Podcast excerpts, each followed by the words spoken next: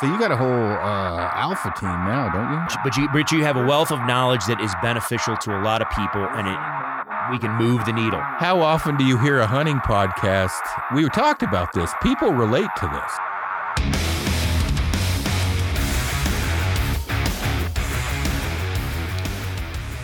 What's going on, everyone? I've got um, on the mic uh, somebody I've actually never met, just talked to a couple times on the phone, uh, and that's Bryan with Mike's Archery out of Ohio. Uh, Bryan, what's going on? And how did Mike's Archery get its name? And you're Bryan. That's confusing. So. yeah, yeah. Good, good morning. Yeah, exactly. So uh, uh, my dad's Mike. Um, so yeah, I'm, I'm the only only child, and uh, took over the business back uh, when I graduated high school. So dad started back in like 1971. We've been in business like 52 years, and so he kind of was in the infancy of the what I would consider modern archery and starting everything off. And so that's that's how we got the name. So named after dad, but actually owned by mom. So there, there you go. Well, yeah, actually, it was so it was uh, Dan Yasa, who's a a rep for. Um, well, he, he works with Outtech, but for PSE, and he had messaged me uh, which is how you and I met um, to you know get you guys on the you know the podcast, talk about archery, things like that. So tell everybody about the shop, and I, you just said over fifty years in business, but what do you guys offer there and that type of stuff? Oh man, we we pretty well covered all. We're we're all archery all the time, and no no guns, no fishing or anything. Um, we carry pretty much every major bow brand and every major brand in the industry. Um, uh, we just kind of over the years accumulated our love with archery to all the brands, and I mean, you name it, we got it. Uh, so uh, we cover it all, and, and, we do a lot of different aspects of it. Not only just a retail shop, uh, we do have that, but we've been uh, a wholesaler for a lot of years. So we had a, an Easton distributorship over the years, and so we distribute to other dealers around the country. Uh, support some of the nonprofit organizations, uh, working with NRA and WTF and a lot of that stuff. Um, and then on top of that, we do online sales as well. So, you know, about any any way you can get archery to a customer, we we do it. So you've got uh, PSE, Mathews, Hoyt, Bowtech, Elite, like the big the big ones, or what? What are your what yep. are your prime? Uh, all, you know. Yep, all those. We're actually we're the largest bear dealer in the country, so we do a ton of bear bows. Uh, I think we're one of the top five PSE dealers in the country. Um, Oneida. Yeah, we're actually the largest Oneida dealer in the country, which you don't hear that name very often. We got a couple custom bows that we do with Oneida, um, you know, for bow fishing and that stuff. Uh, and then, yeah, all the other big names Mathews, Hoyt, Elite, Bowtech. Uh, we actually stock some Athens, Darton. Darton. Um, yeah, exactly. Pretty much I, I, I, I, keep forgetting what they are. Sometimes yeah. there's so many. No, that's good. So, uh, obviously with the bows, and then just you know like depending upon what type type of pro shop you you go to because obviously some people it's more of a hobby. Obviously with you guys it's it's an actual business. Um what what like as a what is your number one seller? You said you you're the largest uh you know bear dealer in the united states but is bear your yep. your actual number one seller? Yep, yep. It is. Or, you know, as far as numbers overall, yes. Uh, it's just because we do so many of them, shipping them to customers and setting them up before they go. Um, you know, it, it's just kind of one of those things that grew as as over the years. And Dad actually hunted with Fred uh, and spent some time up at the factory when when he was young. Uh, so we had that connection all the way back to the beginning. So that's kind of nice. Um, but yeah, I mean, we when it comes to all this different stuff, it's still our number one. But I, I think we try to pride ourselves more on the fact that we aren't overly opinionated. Uh, I mean, you talked a little bit about you know smaller shops and whatnot, and I realize a lot of shops can only have one, two, maybe three brands on the shelf. Uh, you know, when you walk in here, it's like, well, what do you want to shoot? You know, I, I don't care whether you walk out of here with a Mathews. I don't care if you walk out of here with a PSE or a Bear or a Bowtech you know, I want you to shoot whatever bow is back there that makes you happy, and and you walk out of here with a, a product that you're confident in, rather than man, you got to shoot this because this is what we got. Yeah, and I, I, mean, think that's a little different places. Yeah, I would just say that's yeah. I mean, and nothing wrong with any of the business mottos, right? I mean, a lot of people will push. Right, exactly. There's, there's a there's a shop in South Dakota that pushes Mathews hard, and but they stand behind that. They have a good relationship with it. The only time that's a mm-hmm. negative is when you go in and you.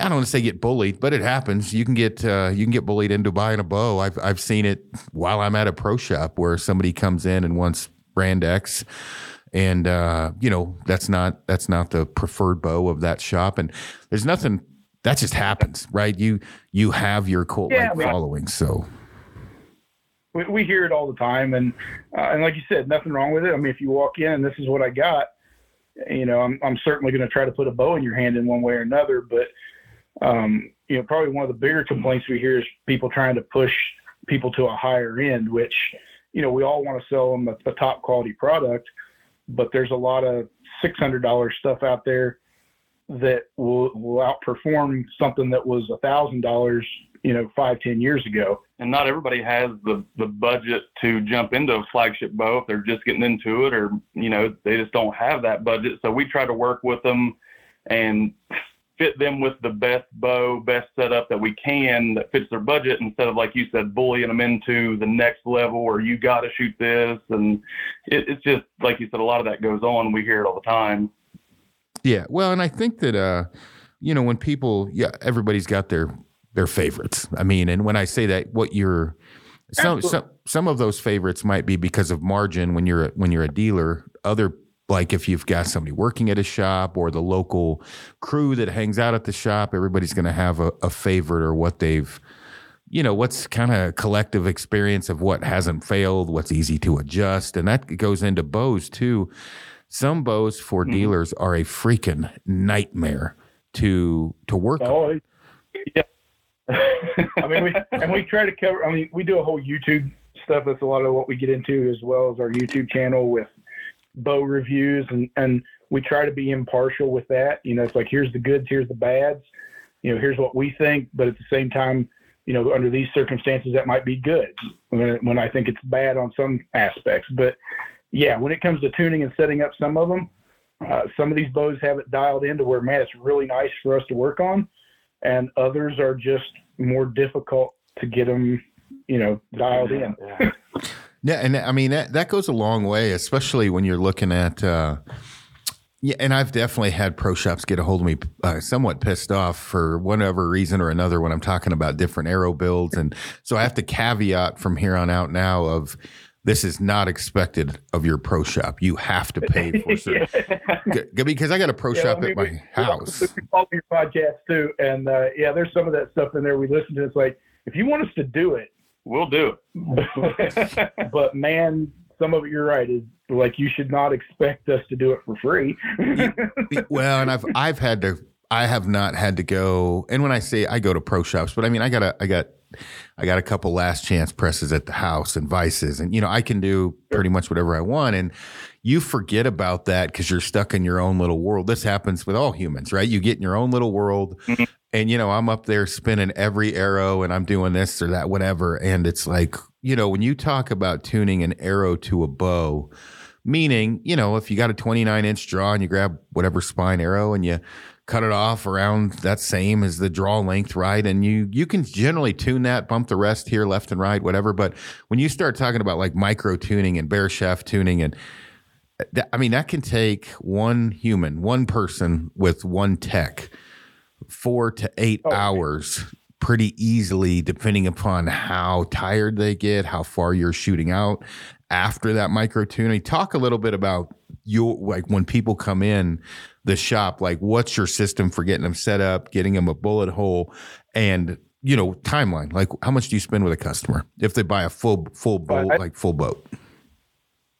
I think the first misconception a lot of customers I, one i would say most customers don't even understand what it takes to tune it and to get it right because the number of people who walk in here like well did you paper tune it? And i'm like well, did you bring your arrow? Um, and and they're thinking like I mean, I could walk back there and shoot a bullet hole with an arrow off my shelf, but then you're going to tell me you want to shoot this victory arrow and I tuned it with an Easton.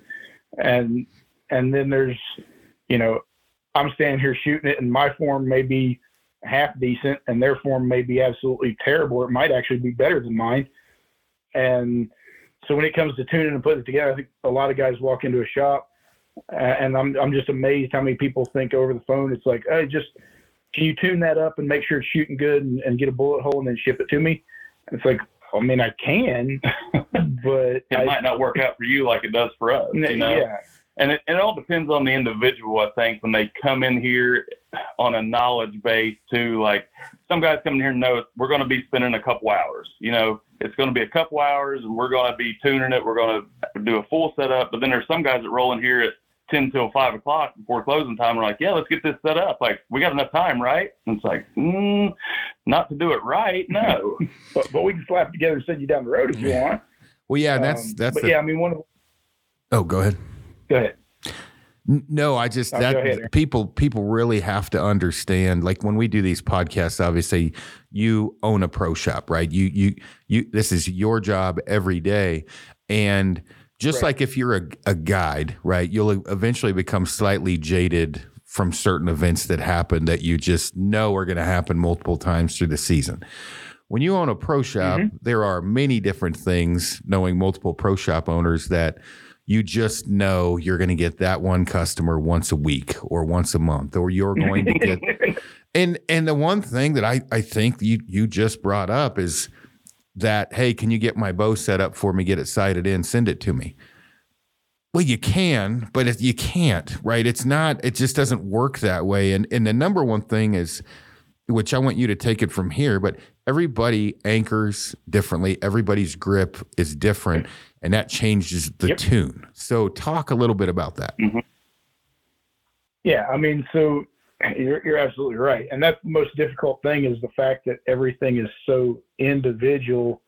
Um, I, I mean, I, I remember when you know Bear first started making package bows, and PSE started making package bows, and they were like, these are ready to hunt package bows, and they're like, you need to tie the loop, put the peep in, and ship them out to the customer. I'm like, I can't do that. That was that was my first reaction when they told me that. I'm like, that's not possible, because if you're shooting a hinge release or a thumb release versus shooting a, a finger trigger release, then your anchor point is going to be different in all those aspects, which again is going to change your draw length, and then it's going to change where the peep height should be. Um, you know how how big is this person? You know, is their face longer than mine?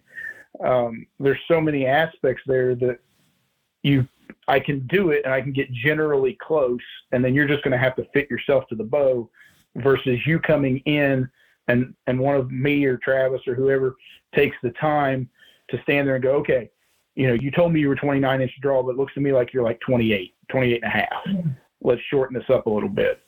Um, you know, and then from there, you, you deal with the customer a little bit more. It's like, okay, let's, you know, draw this back. You know, where does this peep need to be? You know, anchor, get your anchor point, you know, where you need it to be. And some people don't have a good grasp of what that is. I mean, you have all aspects from, you know, the, the guy who walks in who's never shot a bow and, and can barely draw it and, and understand the form of getting it there versus the guy who's shot for years and maybe has great form, or maybe the guy who's shot for years and has terrible form. Um, you got to work around all those aspects and try to cater to all that and then give them the best advice you can, hopefully to make them a little better shooter if their if their form's not that great. You know, get that set up and then start working on the tune. Once you got that, then you can start working on, okay, hey, what's your, you know, are you torquing this bow? I mean, different bows, we look at them and, and the grips on them, you know, is not my cup of tea, but the next guy might love the grip. And it's, you know, have you been taught to shoot with an open hand, you know, properly to get the torque out of it? Or are you one of those guys that just grips it and rips it? Yeah, and I don't think guys understand the importance of the grip and how much it can actually change your tune. I mean, we've had it, we'll stand back in the lane and a guy will be shooting a straight left here every time, and me or Bryan can pick it up and shoot a bullet hole. And it's like, well, what's wrong with that? What's your grip? I mean, you're you're torquing. I can watch you torque it, or you you got face pressure. There's a lot of factors that go into it that a lot of guys that maybe the lack of experience or maybe it's us taking it for granted that you know goes into the whole shot process that can affect the whole tune at the very end it, it can screw everything up or make it better. Yeah, and we just did a video showing, and I just I simplified it to a little bit be more of a, a blaring, you know, light was I was showing the distance just from the arrow to the bus cables at full draw and me changing my grip position, how much that changed the distance from that bus cable to the arrow as I would mm-hmm. even Yeah. like push my arm forward or change my bury my face into the all those different things. And when that changes then that's your tune changes. And there are people like me i will say i will always tear left almost always out of every bow. Hoyt's a little worse. So i generally have to shim the cam left or i um, have to do some yoke tuning. I got a jack with it that causes people like you for a long day though like it's not fair to Oh, you yeah. you know sure. and I'm kind of like you. Like Travis will walk back there, he can get a bullet hole out of like a piece of PVC sometimes, and and I'll walk back there, and I'll get a bow that's perfectly tuned. I can't get a bullet hole out for nothing. And sometimes I just, you know what? Hey, we're gonna mess with this, and we're gonna get it close, and then I'm gonna go shoot groups, and I'm gonna go mess with some other things. And sometimes you just got to be happy with where you're at. Well, and I mean, it, it, it- that's important for. Uh, I don't want to come off as too much of a dick, but if you are, are not a good archer and you you the pro shop cannot make you shoot a bullet hole if you suck, and and that it, that's me too. Like, and and and when I say that, like I know ahead of time if I walked into your shop, I'm going to walk in and say, hey. Guys, we're probably gonna have to shim the cams to the left, no matter what arrow we put on there, because some people don't understand they'll try three different arrow combos, tearing left, going uh, stiffer and stiffer. You will have you can have bad enough form. It doesn't matter if you shoot uh, rebar. You you are torquing the bow, so you have to modify the bow. Which, in my case, I just tell when I'm like, "Hey, we're gonna have to shim the cam to the left." Like I'll just tell you that now. Like every bow I shoot, how I grip. Well, why don't you guys discuss the old? depends that direction there. yeah. Well, talk about this so people understand that the, the shimming the cam technology is getting better, but when you It pull the, when you pull the axles out and donuts go everywhere, and you know you're gonna have a bad morning. Back in the day, Yeah. talk about like And, and that back to depends on the bow you throw at me. Some of them have got it really dialed in. I think, you know, I think if you watch our videos, we're we're pretty happy with what Bowtech has done. Um, Elite's done a nice job with their set technology. They they they did it a little differently. I don't think it's maybe the best way because it's you know torquing the the limb pockets more than it's actually moving the cam, but it, it accomplishes it. Um, like you said, you can yoke tune. Uh, and then there's other companies that are still using the old style, whether, you know, Mathews uses top hats, which is basically pulling axles and, and moving shims. It's just a really big shim, so you don't have them go all over the floor. you know, a little easier to handle and deal with. And then you got the PSE, the new 220 system, which is a little nicer, and the primes use their C clip system, which is And then Hoyt's still using, you know, three thin shims and one big one and a, and a fat one over on the other side. And, and they all fall out on the floor and you just throw things and start all over again. Yeah. Yeah.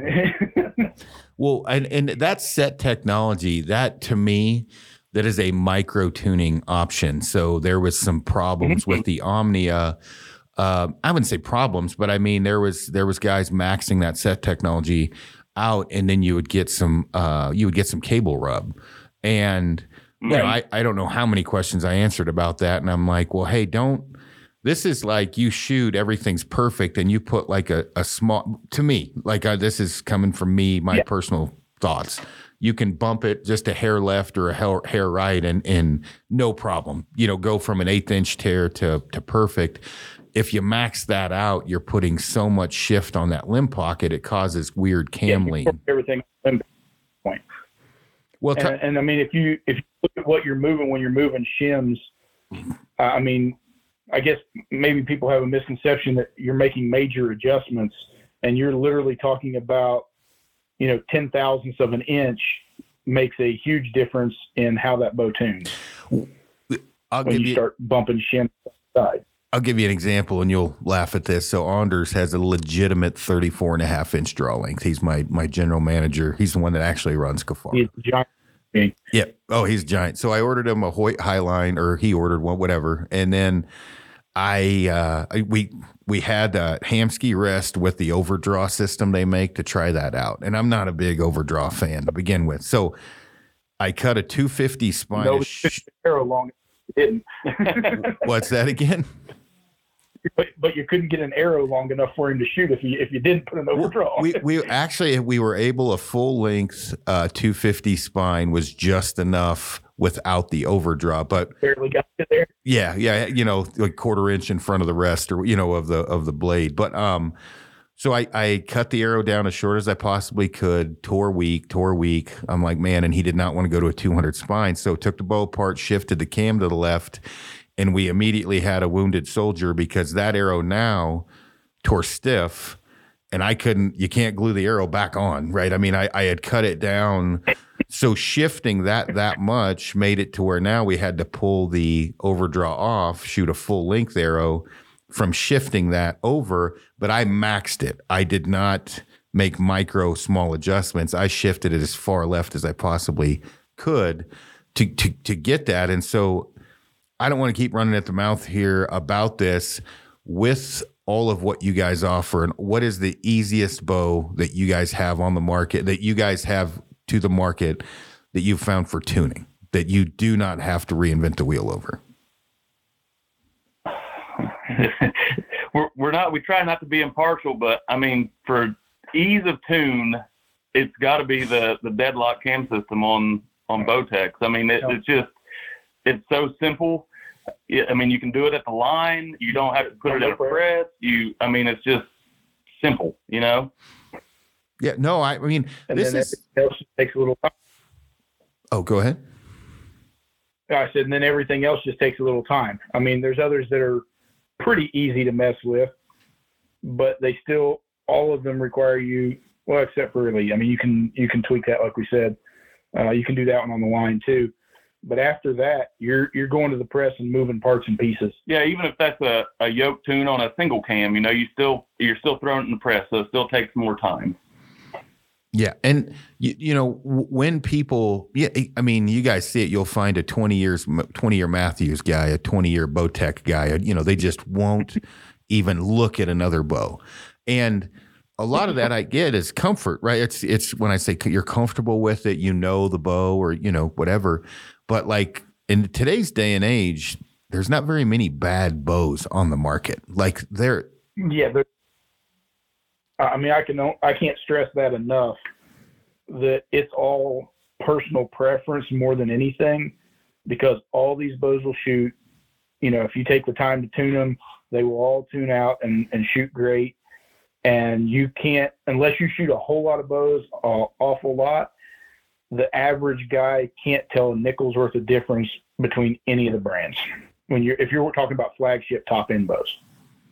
Yeah, and w- you know, with with that, um, you, you know, the the flagship bows, like you talked about, Deadlock with you know with Bowtech, any good shooter can shoot any of those bows. What I've found, like some people will like a little bit harder wall, where Hoyt is kind of known. They've got a little sponge. They've gotten better in the last couple of years. Got a little sponge in the wall. Um, you know, some people will like, you know, depending.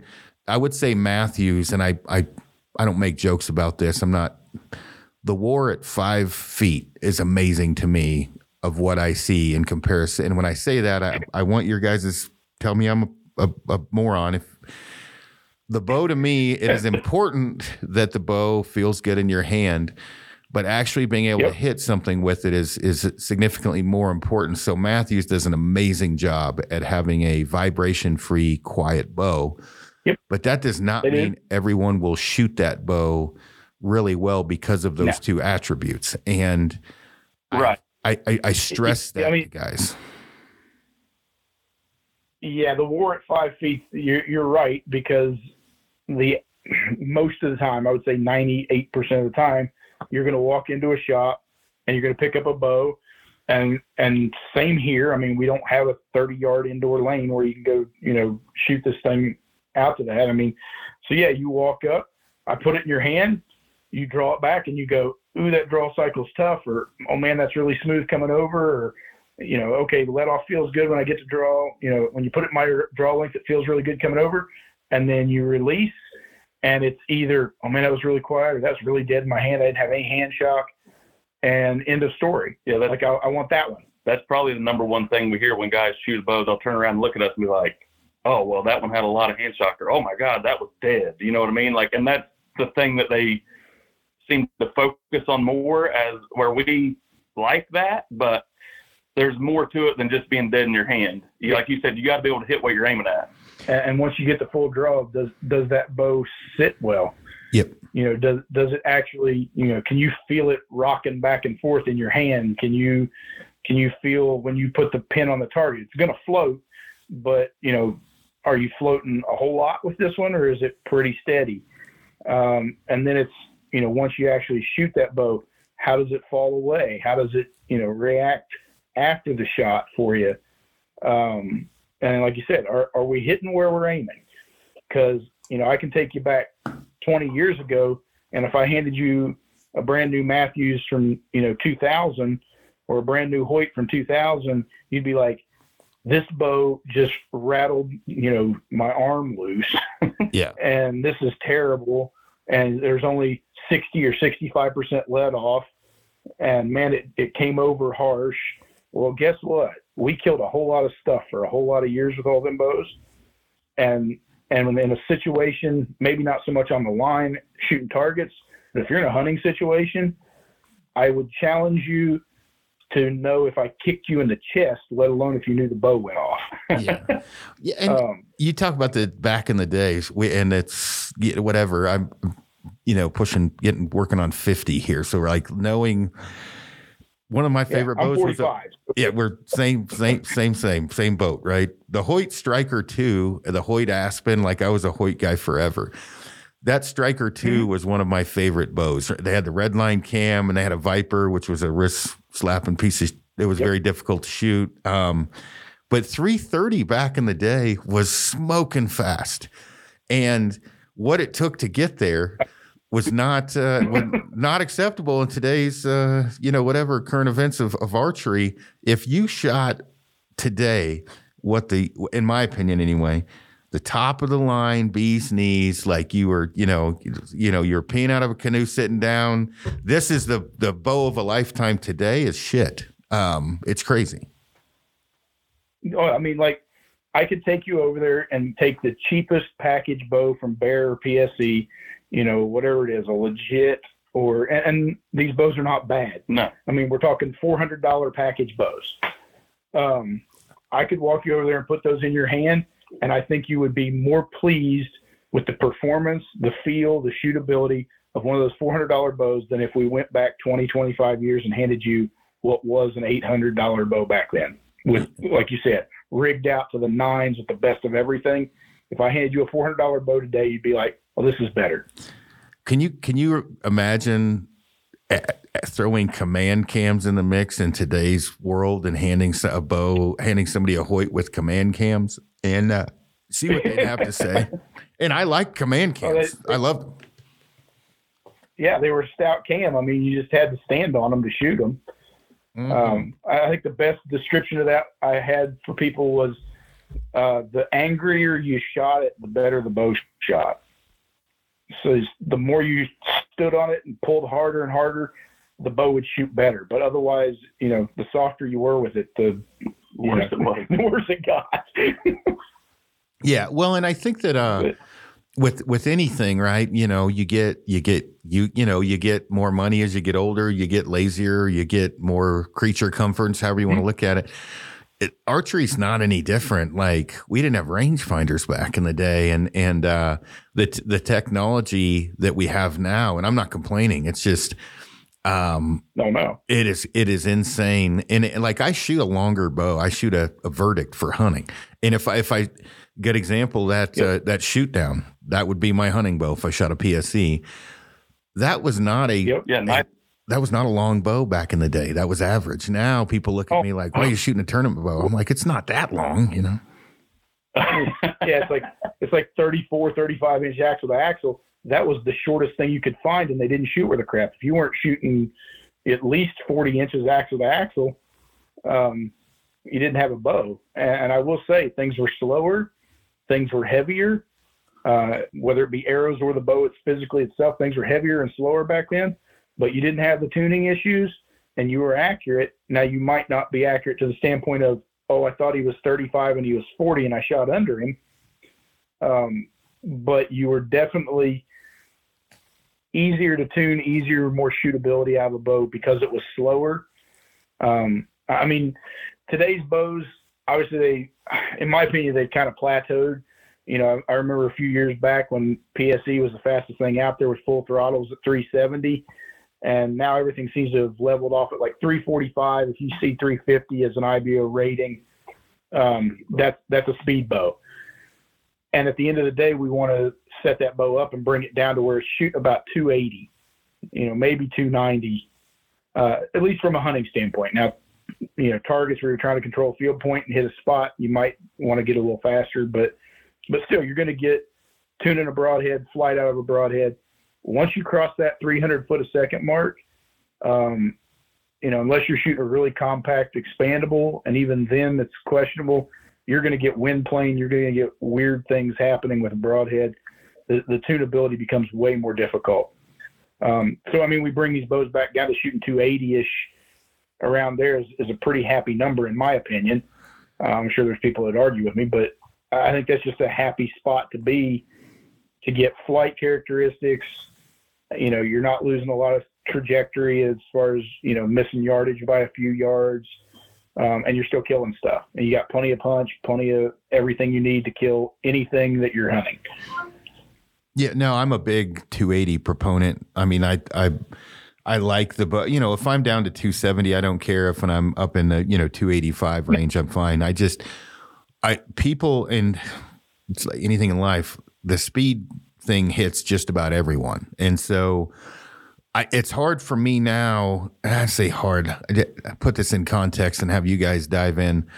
I will see guys doing a lot to gain 10 to 15 feet per second. And on average, you gain what, two and a half feet per second per pound on average, somewhere in there. Is that about right? Yeah.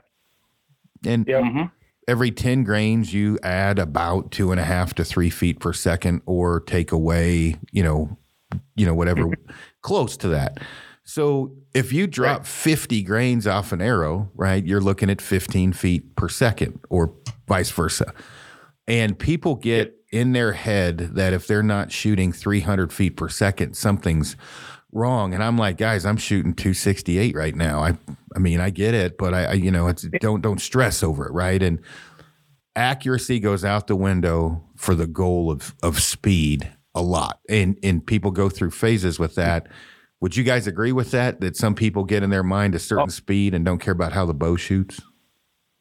Yeah, for sure. I mean, but what what does it matter how fast you hit something if you don't hit what you're aiming at? You know what I mean? It's like that's what we try to explain to guys. It's like, yeah, these bows are IBO'd at 340, 345. Realistically, like myself, I'm a 27 inch drawing. I'm never going to see that, especially with a decent hunting weight area, uh, arrow.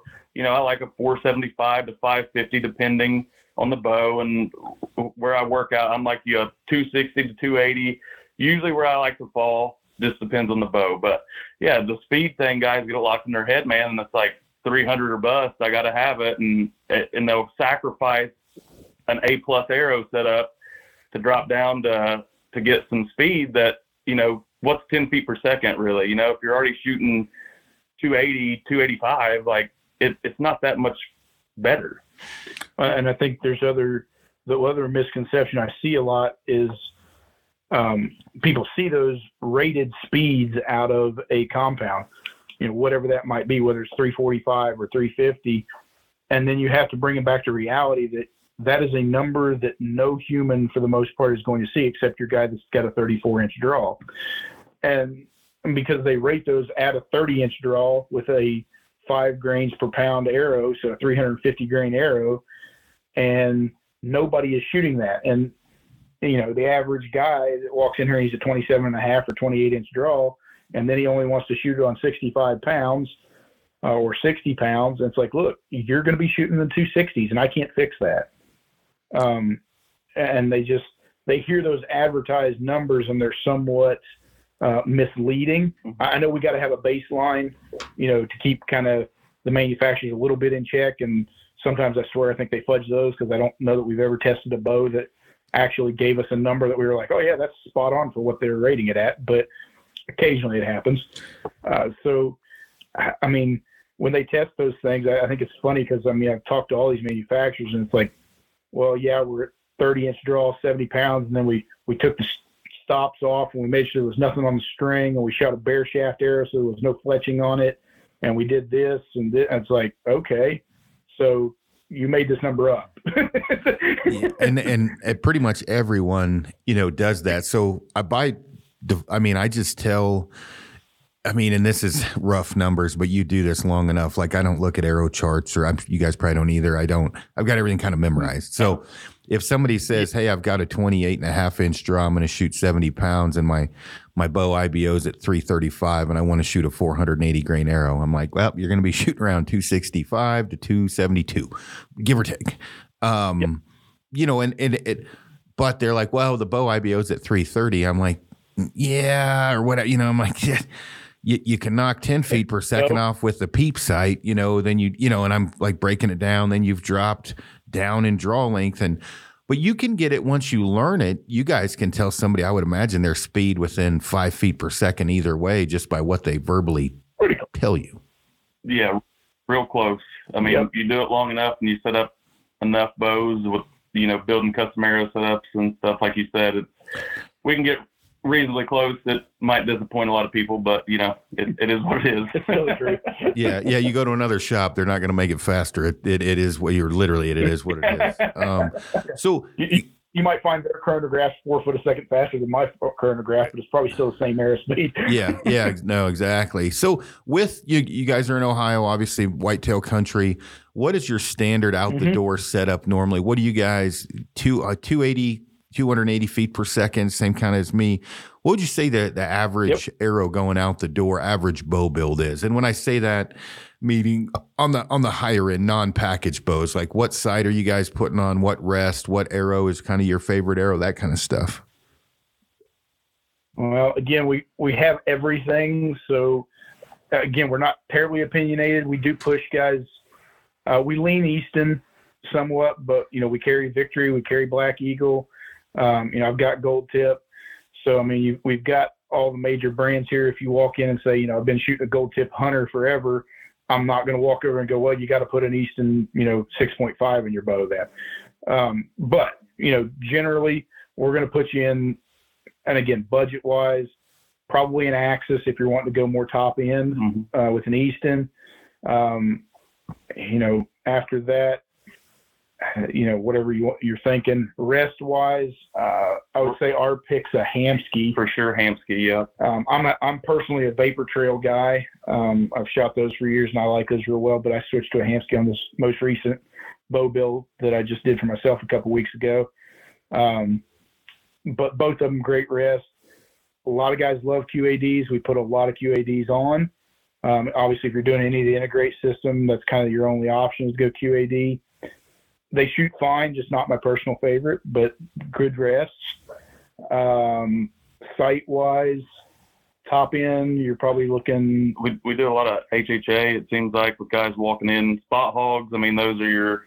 I'd say. I mean, we do a lot of Trophy Ridge, uh, that new digital, digital React and stuff. A lot of guys are interested in that. We've been selling it pretty good, but we also picked up UltraView. So you're seeing guys buying the HHA, throwing an UltraView scope on it, or doing the same thing with a Spot Hogg. So I mean, I'd say Spot Hogg, HHA are probably ones guys lean to around here, and I, you know it's marketing, it's whatever they see, but uh, that that seems to be the the ones now. Unless you're going Mathews, a lot of guys are going to that bridge lock system. But there's so many people out there now making. You got uh, options. Yeah, you got a lot more options than last year when it was just the Axcel. So And I think that uh, with you know, obviously as you travel, you know, west, obviously the bow setups change a little bit. I mean, and when I say that, it's more of the sight, right? Uh, you know, maybe the arrow a little bit, but more, you know, you're reaching out and touching something a little bit more when you head out, uh, you know, Mhm. head out west. The uh, I I, I, I uh, tend to see long axles when you head west. Um, maybe a not necessarily. I would say probably a little heavier arrow setup, especially those guys are usually hunting elk. You know, if they're going antelope or just mule deer, then maybe they're still still similar to our whitetail setups. But but typically you see a little heavier arrow, a little longer axle. You'll sell an ultra, you know, or a 33, 34 inch axle axle bow, you know, over a 30, 32 to a Western guy. I see that a lot.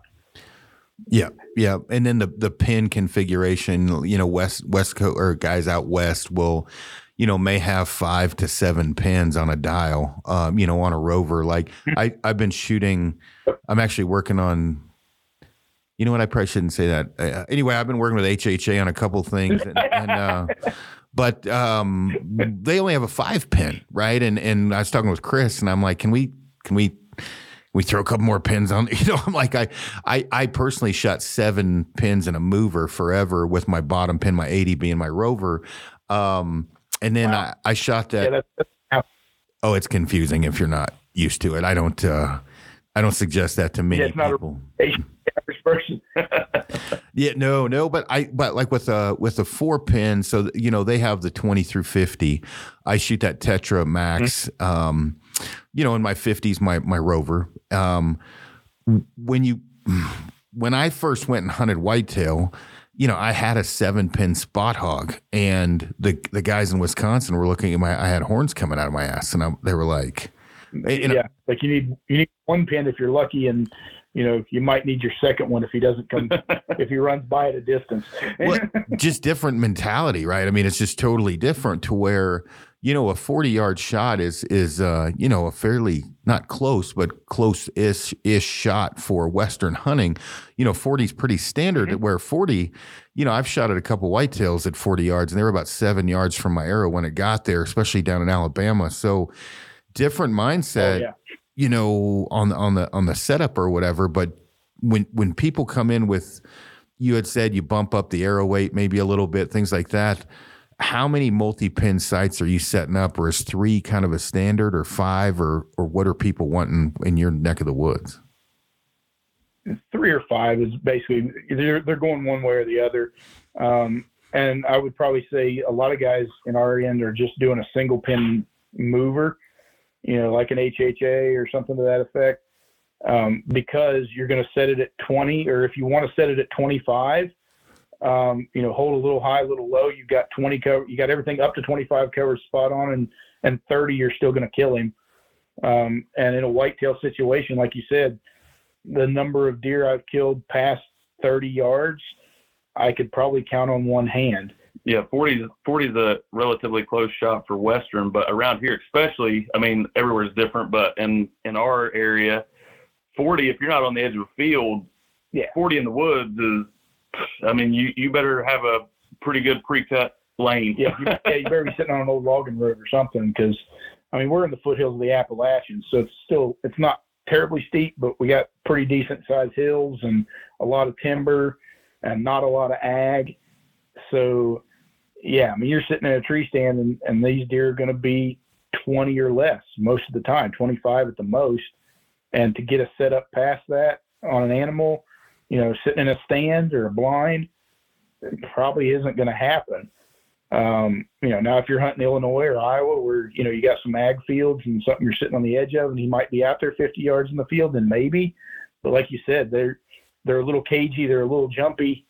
Uh, you mentioned Alabama, man. I I hunted Alabama several years ago, and I shot a doe at like 40 yards on the opposite side of the field, and she was broadside facing to the left, and when the arrow got there, she was headed to the right, and I hit her in the back hip. Yeah. and on the opposite side, she was standing, and I was like, "What in God's name just happened?" yeah, they're um, just they're, they're cracked. Just different. Yeah, they're cracked out. They oh yeah, five months getting hunted for five months straight. I'd probably be a little twitchy too. Yeah, at, at a deer a day you know they they just whack them down pretty hard down there. oh yeah, yeah. Um, well, what what broadheads are you guys? Uh, I, and I know you you guys have, offer everything. What's what's going out the door oh, more? I mean, fixed blade wise, we the last couple years has been a Magnus. ton of Magnus. Yeah, like a holy bunch. yeah. And then and QAD makes it Exodus. Dad killed a buck with that last year was real pleased with flight and, yeah, and like penetration. That, Dad's shooting light poundage. Uh, you know, he's getting older, but uh, you know those those two heads are real good on the fixed blade side. There's obviously a lot of other options out there, Mhm. G5, but I'd say Magnus outsells them all on the fixed blade side. Mhm. When you go to the expandable, I've seen Rage kind of die the last few years. Those were selling, you know, really well. I'm, I'm seeing Grim Reapers um, are probably one of our top sellers. And G5, like the Mega Meat, Yeah. Dead Meat, the V2s and stuff, those seem to be coming on pretty pretty Real popular. Yeah. And like you said, there's everything else out there. I mean, there's just a ton of options, and you know, they'll all kill it if you put them in the right spot. You know, I tell guys that a lot. You know, get get the right head and put it in the right spot. You know, there's there's not a whole lot of junk, and if it is junk, I'm probably not carrying it. You know, if it's truly a coming in as a dull head or not functioning, then I'm probably not putting it on my shelf for you to buy. Yeah, no, that makes total total sense. Would you say you sell more fixed blades or mechanicals? It's swinging back fixed blades. hmm I mean, there was definitely a, a rush to the expandable side for the last bunch of years, um, but I'm seeing guys swing back towards fixed blade more. Now on the flip side of that, where we do a lot of crossbow stuff, Yeah, we got. I mean, I mean- Ohio's had a crossbow season since uh, it ever started. So so you're getting into those, you know, 400 plus 500 feet per second bows. It- It's real sketchy shooting a fixed blade that fast and not getting a, a plane. So a lot of guys shooting multiple different expandables out of those. So yeah, in fact, I don't even recommend you shoot a fixed blade if you're shooting a unless you're not shooting an older crossbow that's shooting fairly slow. If you're, you know, 400 plus or one of these top end Ravens or 10 points or something, just put the an expandable with the smallest amount of blade sticking out you possibly can because uh, it's not going to fly well. Yeah, so uh, we're s- getting. I mean, same uh, same line of thinking here, but not not crossbows as much on the the fletching stabilization side. Um, I um, you know, back in the day, and I, we're pretty close to the same age. You know, you remember uh, like the five inch Marco vanes was pretty standard in a shop. Oh, yeah. yeah, and uh, you know, I had Yep, those were- fifteen inches of freaking vane. Which was standard, right? That's what Big Chucks was shooting, Mm-hmm. Yeah. right? I mean, I, I uh, super slam selects if you could afford them. If not, you're shooting game getters, and you know now, Yep. like if you put a two and three quarter inch vane on, if it's any longer that, it's like you're sleeping with your sister. Like they don't, uh, y- you know, a three inch only vane is long. What's that? Well, get it between the string and the rest either. I mean, back then you had a eight and a half inch, eight and three quarter inch brace height, and you could get a five inch vane in there. Um, now you throw a four inch on, it's laying on your wrist. Wrist, you're yeah. draw back. exactly. That four inch vane will just lay right in the middle of your fall away, and you're like, well, that's no good. Oh yeah. Well, and I I try to explain that you know this is my but my deal on the on the the vane or the stabilization. You know, um, obviously people go back between four fletch, three fletch, and offset helical, and you know, I mean. They all do pretty Yeah. good, right? All I mean, I'm not a big fan of some of the vanes. that one all day long. What's that again? I said we can dance with that one all day long, but it, it really doesn't matter at the end of the day. well, I I uh I did a video recently. T Bone actually, um, you know, big T Bone uh, bone collector. T Bone. Mhm. He Yep. he gave me a thumbs up because as I did the video, I don't know if I'd had a shot of whiskey or what, but I said, you know what vane you should shoot. Well, don't F and listen to me. Just shoot what you're comfortable with because they're all going to do the job. And you can really break it down, and definitely some are a little better or quieter or whatever. But overall, I just tell guys to try to shoot a two and a half to three inch, you know, vane on a three fletch and have a little bit of offset and not get too too crazy. And and unless you can really shoot well, most people are not going to shoot the difference, and you have to shoot really well to shoot the difference. Right, right. And I'm gonna I'm gonna be like you, and I'm blaming Levi for the guys that we get that come in here wanting their left helical fletch. Clocked, yeah, yeah. Well, and I, I sh- I've always one left wing jig. Oh, geez.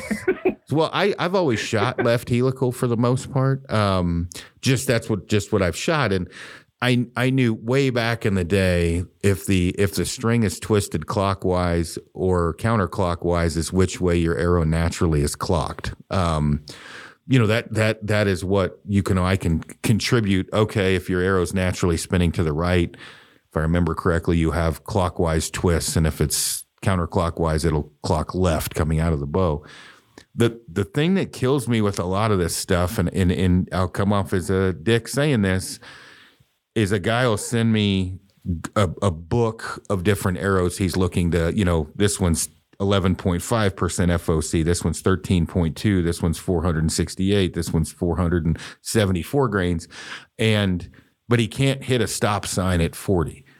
And I'm like, man, you know, you're kind of putting the cart in front of the horse. What's that? that's not the arrow's fault. well, that's like it's like, hey, you know, maybe you know, and again, I, I I do this for people that think about it and be better archers. Learn more about archery, get some lessons, really work on your form, really dig deep, and do a lot of blind bale shooting, and work on those things, and then the other stuff will come along. Meaning, you won't have to ask me. You'll know. You'll figure it out on your own. You know what I mean? Like if in, in, in, would you guys agree with that, or what are your some of your thoughts on these things?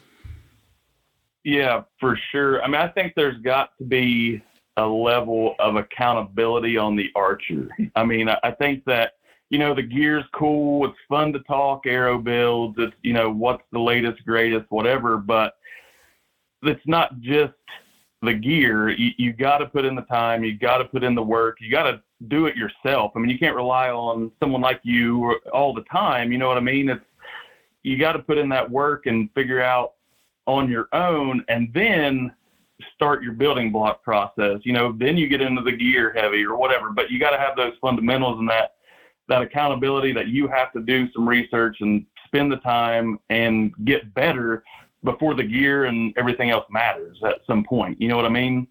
Yeah, I agree, and I, I, I try not to come off as too much of a peckerwood when I say this because it's like it's fun to tinker, but but wow, tinkering is a lot more fun when you can actually see the difference. Meaning, if you can shoot the difference between a four fletch or a three fletch or whatever else, um, you know, in, or different point weights or different. Uh, oh dang, Andres is bringing me salami. Um, you know, when when I say that, you know, people, all, hey man, you know, why you shooting four fletch or whatever? Oh, group better. Oh, how'd you, you know, what'd you do to figure out the group? Well, I mean, I only I only tried these, but it seemed to group better. I'm like, well, shit. Like what you what, what's that? Yeah, shot really good. yeah, well, well, yeah, and that's the thing. It's like if it shoots really well, like that's great. Shoot what you're comfortable with. But if you're when you get to a point where you can shoot and tune really well, you really can see a difference in different fletching configurations or arrow configurations. You know, I'm kind of a 175 grain up front guy. Like pretty much all my bows mm-hmm. are all 175 up front. One of the reasons is that's just the best I've found for an all around general good arrow for bucking the wind. It's a decent amount of FOC, even though I never checked that shit. But like, you know, it's just an all around good arrow for everything. But you go back yep. east more, there's a lot, there's the, the 175 might be, that, that's just not something that people, you know, it's 115 up front, 120. I mean, is that seems to be from what I talk yep. to people standard out there. Yeah, uh, I, I mean, agree with that. And most guys aren't shooting brass or or weighting it up. They're it's basically like a standard RPS insert, whatever comes with the arrow, and it's like, well, I'm shooting, yeah, I'm shooting a hundred grain point. And when you talk to them about, you know, building a little heavier, 175, 200 up front, you know, they look at you like a deer in the headlights. But and then there's the other flip side of it, like someone like you or like us on the tinkering side of it, how you said it's cool to, you know, to, and it's fun to be able to shoot the difference, whatever. But we get to play with a lot of stuff. I mean, you get to play with a lot of stuff. We get to shoot all the bows. We get the arrows. We can play with it. It's mm-hmm. there's a difference there, and you know, we can fletch up seven or eight different fletching configurations and play with them ourselves. Where other guys at, at home can't necessarily do that because they have to come to someone like us. But you know, time and money. Time and money. Yep.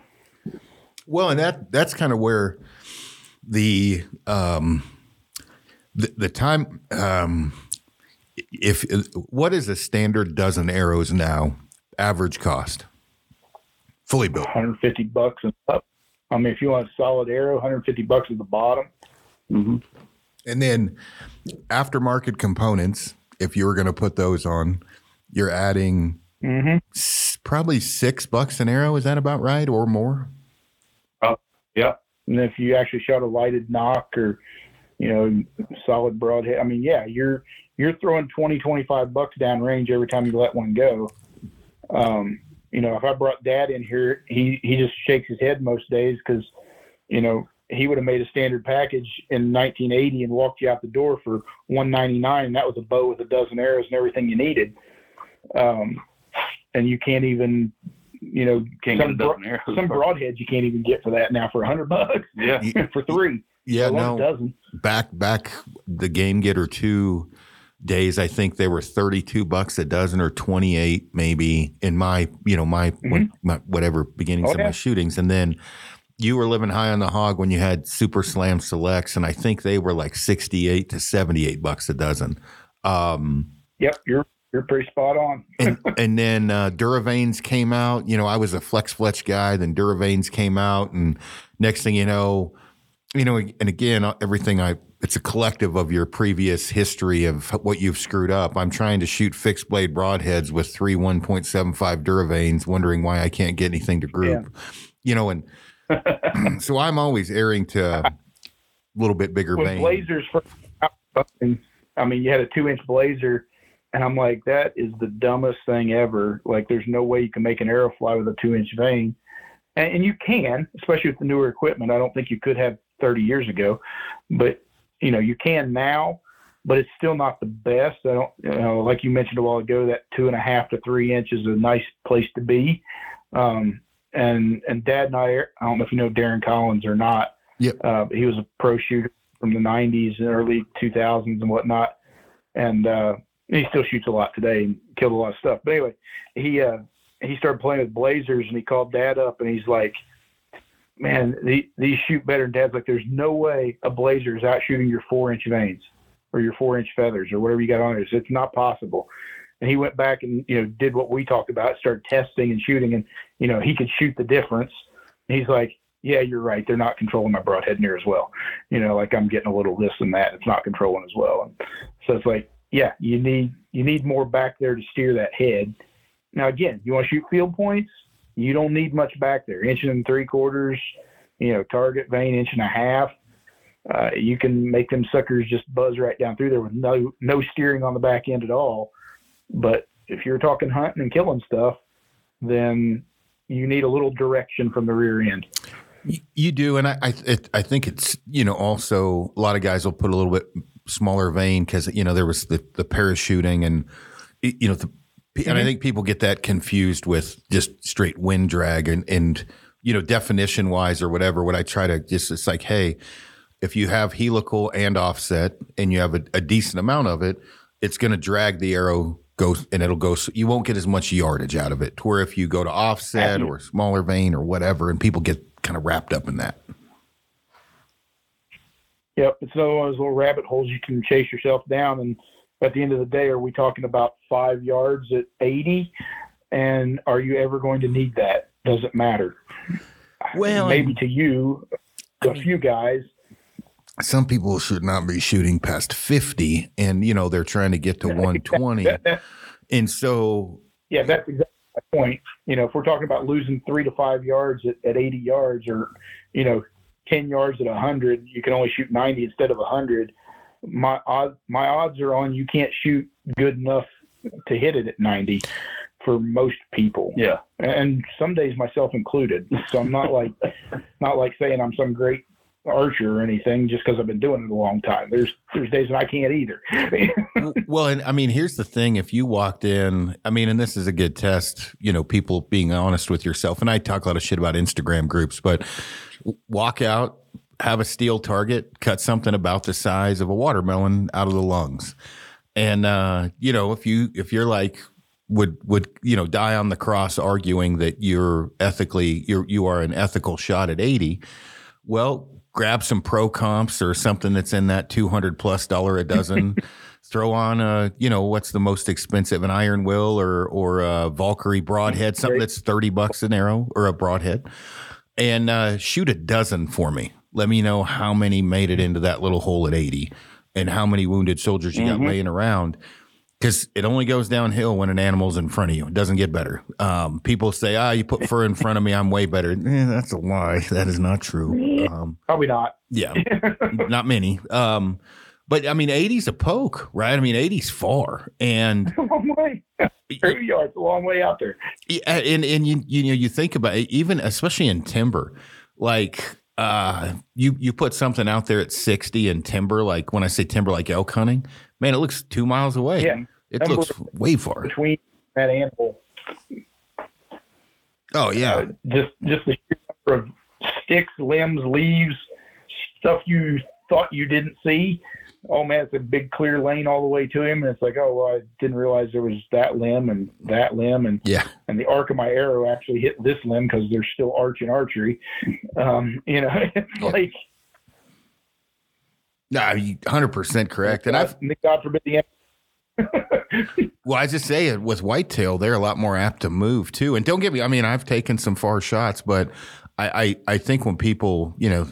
When you come in and get your bow set up, really just concentrate and being like a, a steward of the game, right? Being being a better archer, mm-hmm. learning le- learning how to tune, and you know, at least when I say learning how to tune, like obviously your pro shop can help you out a bunch, but when you're going out there, like don't focus on I need a hundred yard pin. Focus on I need to hit a softball at fifty. Like you know what I like really put it into perspective. Like really work on your form and groups more than you know this this specific number of distance because it it'll get you in trouble. You'll be blood trailing in cliffs in the middle of the night, thinking, "Why the hell did I take that shot?" So Yeah. accuracy wins. every And nobody- time. do that. Yeah, no, nobody wants to wound anything. I don't think that's a, a plan of anybody's when they head into the woods. We want to all want to make a great shot and put the animal down as quick as possible and be as ethical as possible when it comes to that. And uh, and that's a that's a personal number a lot of times. I mean, for you maybe it's 80 yards. For the next guy maybe it's 50. For the for the regular guy 30 or 40. Um, you know, and you you got to know that and know your limits um, and practice your limits. You know, push yourself beyond that in practice, but then have a realistic number, especially if you're hunting certain animals.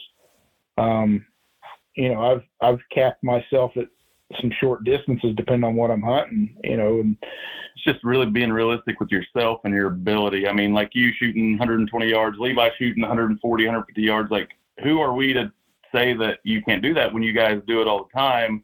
But we might not be comfortable with that. So we set that limitation on ourselves or whoever the average guy is. I mean, that it's a personal thing, but you can't tell somebody, well, 100 yards is too far. You can't do that. And it's like, well, I mean, you guys are dropping dimes at 100 yards. What? That's ethical. You know what I mean? Like, it, it, some guys at 30 are not hitting dimes. You know? and that's not ethical. yeah, well, we just had a. I just did a, a seminar thing at Black Ovis in in uh, Utah, and they did a you know outshoot Snyder thing where they had a steel uh, elk with you know like a I don't know what it was like a I don't know baseball type hole in it, softball, baseball, and uh, I don't know how many there were, maybe forty of us, and uh, man, we got back to fifty five yards shooting through that hole. Me and another kid, and uh, Trent Cole. And we put three arrows in at 55 in that that hole. And i was like okay don't look like don't shank one at 20 and look like an idiot. Like like keep your shit together right? So and uh, we got back there but i was like you know you know thinking about it as far as animal animals go like man cold bore could i do that right like and and and let's say even like when i say cold bore more nerves with hunting, everything else, and then and then what it took to to get to that. You know, there's a lot of tuning and a lot of, you know, I got shit hanging all over my bow, even my hunting bow. I got crap hanging. You know, I got kicker bars, and I've you know, it, there's a lot to it, and you know, most most people, you know, but I focus really heavily on on accuracy, right? Like I, if my bow, I can only get 76 yards out of the sight, but that thing's just grouping like nothing ever, then that's it. That's that's the key for me is is is accuracy and I, I really hope people start keep focusing on that more and more rather than speed and distance Yep. I mean, that's that's always been my mantra is, man, you know, hit where you're aiming and make good shots. Um, because outside of that, it doesn't matter. Uh, you know, you can miss faster all you want, you still miss, and you still gut shot it, or you miss the animal completely, and and then have the the willpower and the accountability to be like, okay, my limit is like you said, 76 yards. If my bow's accurate at 76, and that's all I can get out of my sight, and I know I'm I'm dead on. Be real with yourself. If you have a 90 yard bull, don't be like, well, I mean, I'm pretty sure I can hit it, but you fling one out and you hit it in the ass or something. You know, it's just one of those things. Like you got to be realistic with yourself and your expectations. And, and we're still bow hunters. I mean, nothing wrong with shooting stuff out there when you need to or have to. Um, but we are bow hunters, and the objective was for us to get closer. It was to be close to that animal anyway, and uh, so that's that's the whole idea. Yeah. So you know, sometimes it's be a better hunter. Yeah, get closer. Yeah, Gain I learned. another five yards when you can get five yards. Yeah, no, I learned that the hard way with uh, the stick bow. Of uh, yep, I was definitely using technology and shooting to my advantage because this is rough. Like it was definitely an eye opener. So, but uh, fellas, we're we're about at an hour, and uh, believe it, I gotta go. I broke a freaking rib. Um, Oh, geez. when I was fishing last week, I fell in a boulder field, tried to impale my left uh, breast with a, a boulder, and then it was kind of okay. And then I sneezed a couple days ago, and it, I think it popped it. it's not okay. It's not okay. No, it hurts to breathe. I can't really laugh too hard. I sneezed yesterday, and I'm pretty sure pee came out the tip. Like it was bad. so I'm I'm going over to the physical therapist here in a few. What's that? You should go have that checked. yeah, yeah, no, it's uh, interesting, but um, yeah, it uh, at least I can function still, and I can sleep on my back, just not on my side. So there was out, out of the negativity, there were some positive things that came through. At least I can still breathe and semi-function. So Yeah, that's, that's a that's a plus. yeah, I like breathing. yeah, It's been one of my favorite things in life. it's important, but Uh, uh, man, I, I really appreciate on here and giving us the time to, to talk, and uh, I look forward to, to hearing us and, and talking to you in the future. So, definitely tell everybody where they can find you, where you you know on Instagram, where your business is at, all that stuff.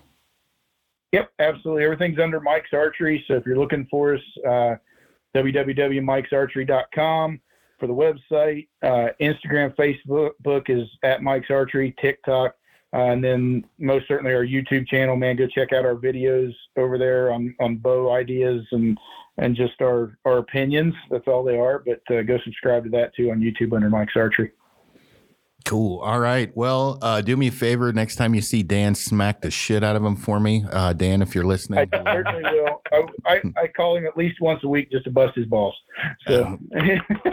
Perfect. Well, I appreciate you guys hopping on, and uh, yeah, let's stay in contact. Good, good luck this season, and uh, yeah, hopefully everybody Thank you. learned something. yep, absolutely. Thanks a lot. Yep, take Have it easy. one, Aron. You too. We'll see you.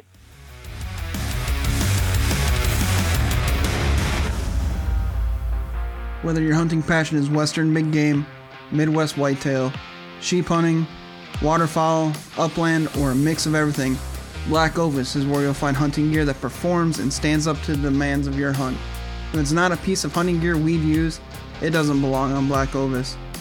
We earn your loyalty with wicked and fast free shipping, unmatched customer service, hunting gear and field knowledge, and a selection of hunting supplies that's the envy of any hardcore hunter. Black Ovis is your home for solid hunting gear. Give us a call or check out the website at blackovis.com.